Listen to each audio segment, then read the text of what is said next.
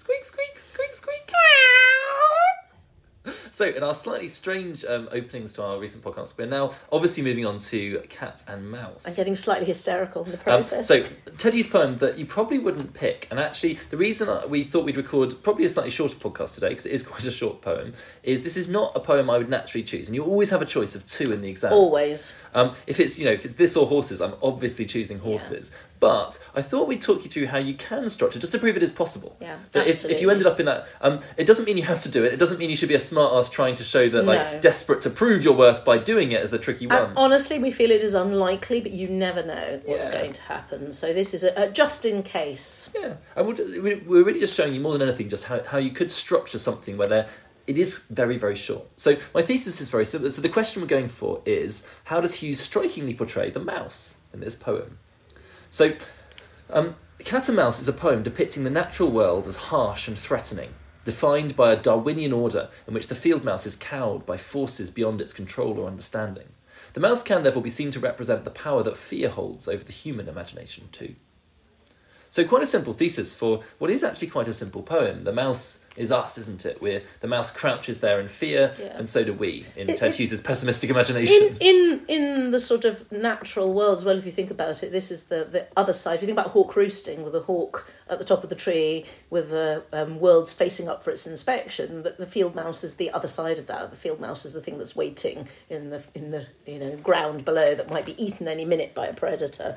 Yeah. So I thought we. Um, so the tricky thing about a poem like this is knowing what to write about in which paragraph, because I could probably analyse everything in one paragraph. So I thought I'd split it into three, looking at the fear of the mouse, then the landscape that threatens the mouse. And then thinking about it as an allegory, you know, a story with a hidden message about human fear. So kind of that kind of three part structure is, is how we're going to kind of do it today. So, um, from the beginning of the poem, Hughes emphasises the fear of the mouse. So, I think we can maybe start by looking at this the mouse crouched, staring out at the chance it dared not take.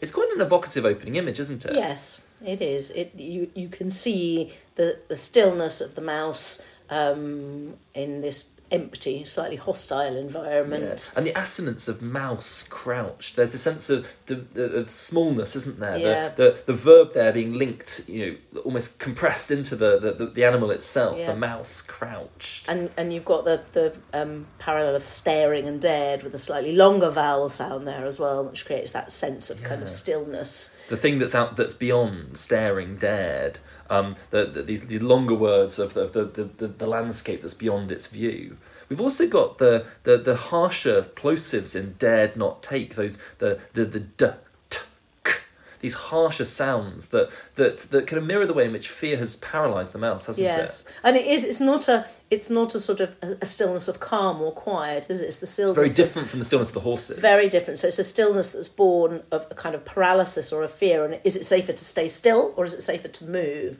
And it's a decision that the mouse can't make in this moment. And I think it's interesting that, of course, the threat is not named at this point in the poem. The title, Cat and Mouse, makes us think, of course, of Yes. Tom and Jerry or something. But but crucially, I think it is important here. The fear, the thing that's feared is not seen. The thing that's feared is imagined, um, and the thing that's feared is stopping it take a chance. So clearly, from the start of this poem, it is about a mouse. It is about a literal mouse. But there's the suggestion, isn't there, that the mouse too might be representing more than itself. Yeah, absolutely. A mouse that, that's losing a chance because of this paralysing fear.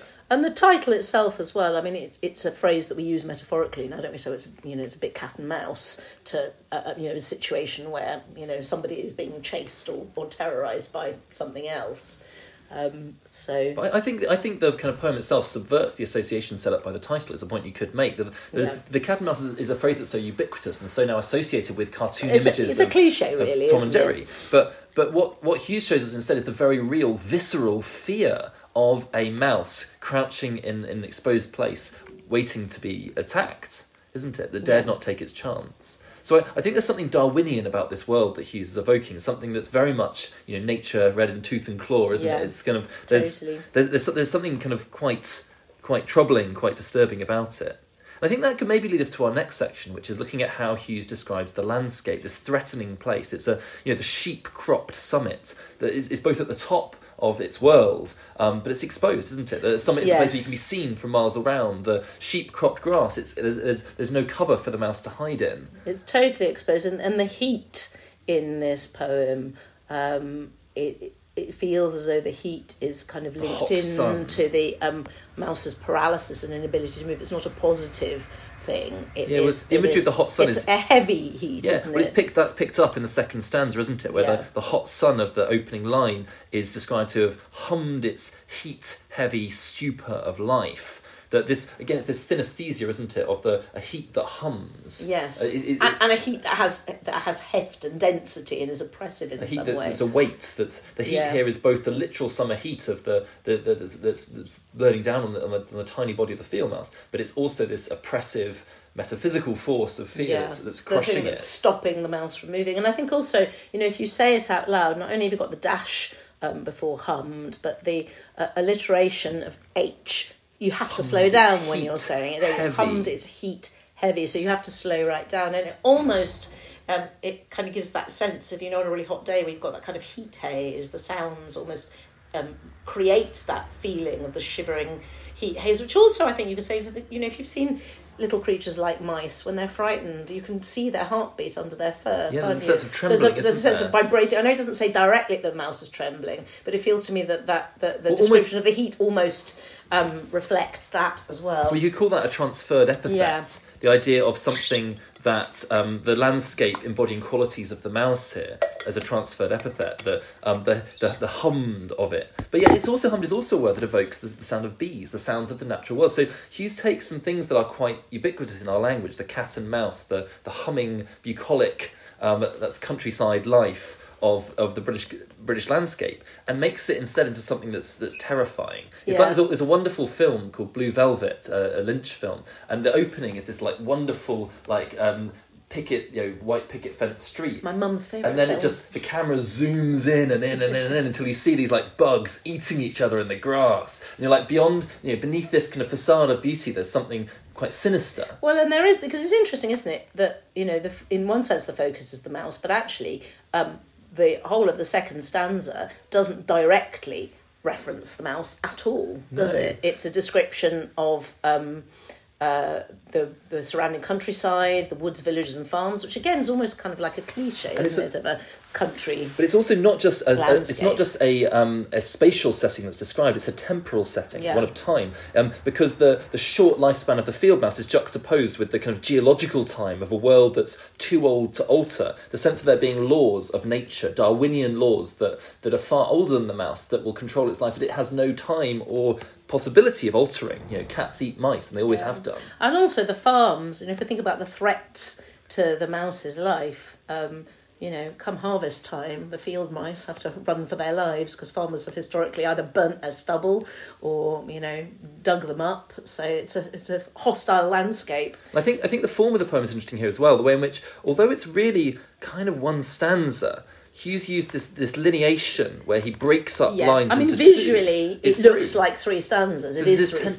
stanzas, isn't it? And, and and the blank space kind of functions as a caesura, doesn't it? Um, separating the crouching mouse from Yeah. the time that's too old, old to alter. I think again, it's that kind of sense of indecision and hesitancy as well. It's almost like you know, is the poem one stanza or is it three stanzas? It almost can't quite make its mind up in the same way that the mouse can't quite dare to move. Yeah, and time dilates in the poem, doesn't it? Because the whole poem takes place in this moment before we presume the field mouse does rush across the landscape, Yeah. because that's what mice do. So almost what the, the poem does is it takes this micro moment, this this millisecond, this this moment of hesitation, and dilates it, explores it, and and, and transforms it into into a metaphor for. For, for the things that we all experience on an everyday, the way in which fear and the and, and our fears of a, of a world that's bigger and older um, and scarier than us can shape our, our, our, our worldview. I mean, let's look at the landscape a bit more. Um, the the five mile prospect, you know, that juxtaposition between the tiny mouse Yeah. and the, the expanse of the landscape.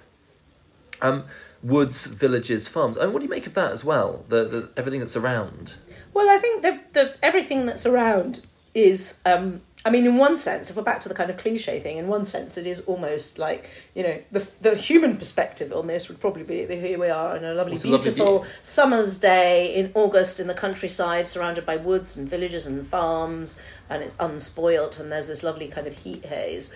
But Hughes has given us, you know, he starts off by giving us this perspective of this um, paralyzed mouse. So we're forced to see that in a slightly different way, aren't we? The landscape. So as you say, the five mile prospect, which from a human perspective um, would probably be this kind of beautiful vista of you know trees and an attractive farmhouse. So the mouse is this impossible wilderness Yeah. that it has to cross to safety, way- which a- it can't do. A way you could write that is that, that he kind of defamiliarizes this Yes. bucolic landscape. He takes something that is familiar and even beautiful, something that we idealize, something we put on postcards. Yes. And being Ted Hughes, being a pessimist, he, he makes it terrifying.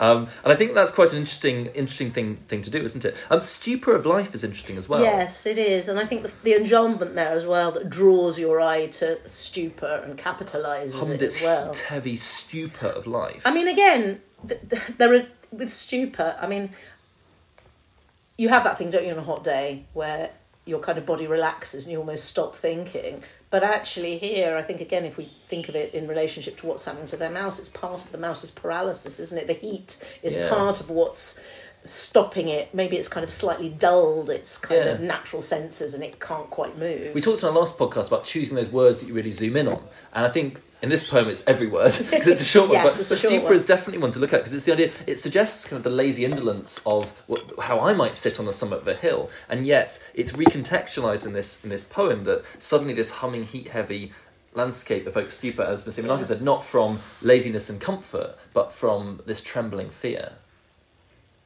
Perhaps that leads us to our final paragraph, which is about how the poem is actually not simply about a mouse, that in depicting a mouse, Hughes is also engaging with human fears and the power, the ways in which um, uh, fear can shape our lives.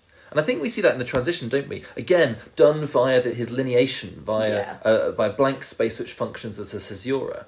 Um, whether to two feet or four, how are prayers contracted? Contracted is really interesting because it's got this double meaning. Contracted both meaning becomes smaller, becomes less big than they were, but also the idea of a contract drawn up. We, Yeah. The prayers that we make when we're, um, it's certainly people who are often brought up religious, but even when they lose their religion, there's often a tendency in a moment of crisis to almost want to fall back upon that faith that they had as a child. There's this sense, isn't there, that Well, it's an easy thing, isn't it, to just Yeah. Revert to. how are I mean, prayers contracted? Yeah, and it, and it sets up prayer. It sets up the act of worship, the act of connection with a being bigger than ourselves, a divine being, as something born of fear. Religion as coming from fear, con- contracted out of fear, but also our prayers, our, our view of the world, being contracted, becoming smaller in the face of fear. I think it's also interesting in the light of what you were saying earlier about the, the second stanza, if we, if we call it a stanza, which is, you know, time is dilating and we have um, a slightly more expansive moment, don't you, where we have the five mile prospect and the description of all the things, and now we're kind of, A, it's becoming more abstract, and B, it's contracting and focusing on something more significant. And we talked about, um, we were talking about this before the podcast, how, you know, how important it is to look at the end of a poem. Obviously, if you've got one as short as you're looking at everything anyway. But actually, often what Hughes does, and a lot of poets do, is they start with something concrete. We have a mouse sitting in the landscape, and that is then used to explore something more complex. So the ending of the poem becomes more abstract. So it's kind of looking at how that um, works here. So we can talk about this final stanza then as a shift or, or a volta, this kind of moment when the poem, Yeah. when, when, when the poem changes. It's also unifying, isn't it? It's it's putting in the same bracket the the mouse it's putting the farms and, and villages because of course crucially the landscape the mouse looks out at is a human landscape Yeah. filled with villages and farms filled Yeah. with us peopled and we see suddenly that the mouse rather than being distinct part of a it reminds us doesn't it that the darwinian social the, the, the darwinian order of the world um, you know um, dog eats cat eats mouse eats whatever mice eat i don't know wheat Yes, wheat. a biology Not teacher. Um, uh, but it it, create, it, re, it reminds us that we are part of that food web. That we are part Yeah. of the, that we might feel like as human beings we are somehow separate from the animal world. We have risen above it. We've transcended it. But this poem reminds us that actually we are we are no different from that mouse. And in, in a poem as short as this, it is interesting, isn't it? In the final stanza, um, whether is repeated twice. We've got whether to two feet or four, whether in God's eyes. So that a sense of kind of conditionality. Hughes is sort of posing a question here. He's saying, well, you know, what do we think? What difference does it make if you're a human, if you're a mouse? And what does it make happening? as to whether the thing that you fear, the thing that controls your life, the thing that governs your decisions, is some divine being like a god Yeah. or, or a cat? An eye is repeated twice, isn't it? I, I think that In final line is quite line. pessimistic. I mean, classic Hughes, isn't it? That God here is clearly not a figure of comfort or of joy. This is not the God, the Christ of the New Well, Testament. We're, we're this all is, in the end, aren't we? This Um, is uh, in a We're in situation This where is a- we can't control what There's- happens. There's something of, of, of, of, of like God as this panoptic, this vicar with this panoptic view, this view of the whole world, gazing at us in a predatory Yeah. way, the way a cat might gaze at a mouse, and the sense, therefore, that it's it's it's what Hughes is showing us is this in the diacope there, that repetition of I and I. There's this sense, isn't there, that, that our dreams, kind of metonymically represented by prayers here, like the like the mouse's fears of the cat, Well, ultimately, we're all are governed by God, governed by fear. ultimately all in a world of some fear, aren't we? Um, whatever the figure of our fear comes from. I wonder what you thought about um, the line before, though, the, that we were just talking about. Why do you think he has a? Um, why doesn't he end up with an exclamation mark? Because that seems a bit odd to me Yeah. in this poem. He's not. He's not a big one for exclamation marks anyway, is he? Well, it's, it's almost a moment And of it's- apostrophe, isn't it, or an exclamation Yeah. where, where you leave the where suddenly um, because apostrophe is is not simply the punctuation mark; it's also the moment when you when you shift from the moment you're talking to to address an unnamed yeah, so figure. you're talking to God. something else. And there is something of apostrophe here to me, isn't there? Whether to two feet or four, Yeah. how are prayer's contracted. Yeah, it- There's something dramatic. I Something, think there is. I some- think so. He's asking a question, isn't he? Saying, well, you know, whether you're human, whether you're a creature, you know, what And- difference does it make? And it really underlines that point that we made about how this is a poem crucially engaged with, like how we're no different from the mouse, and our and for all of our lofty aims and our kind of you know uh, and our intelligence, we too are the word our world contracts. So that word Yeah. contract is perhaps the most important word in the poem. Yes. That, that it's all about contraction. That our world is small and we are small. I and think also, from a more human point of view, all of us have been in a situation for whatever reason, whether it's a moment of kind of physical fear or more kind of existential fear, where we have felt that sense of paralysis. What do I do now? Where do I go? Do I, you know, whatever it is.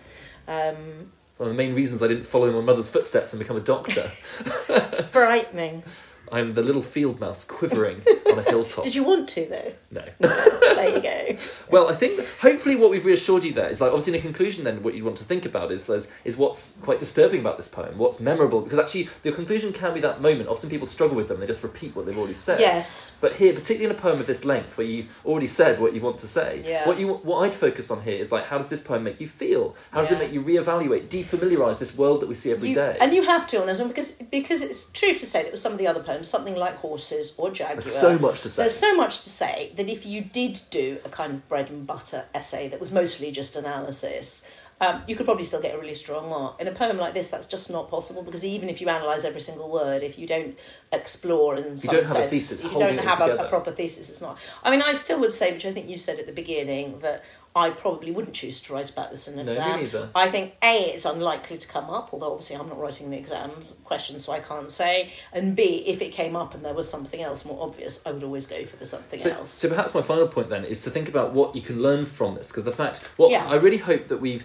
what you've taken today is just this idea of structuring. Because often what people struggle to do is they often there's so much things out there on the internet and your notes. You have loads Yeah. of stuff on a poem, Yeah. and what we're trying to show you today is that even on the shortest of poems, you can still shape it into an argument, Yeah. into a few different sections that will help you marshal your thoughts and build towards a really clear conclusion. and as we've done with this one and with horses as well, to kind of hold in your mind to find a space, whether in the thesis or the conclusion, to do a little bit more exploration as well. well, thank you very much. Yes.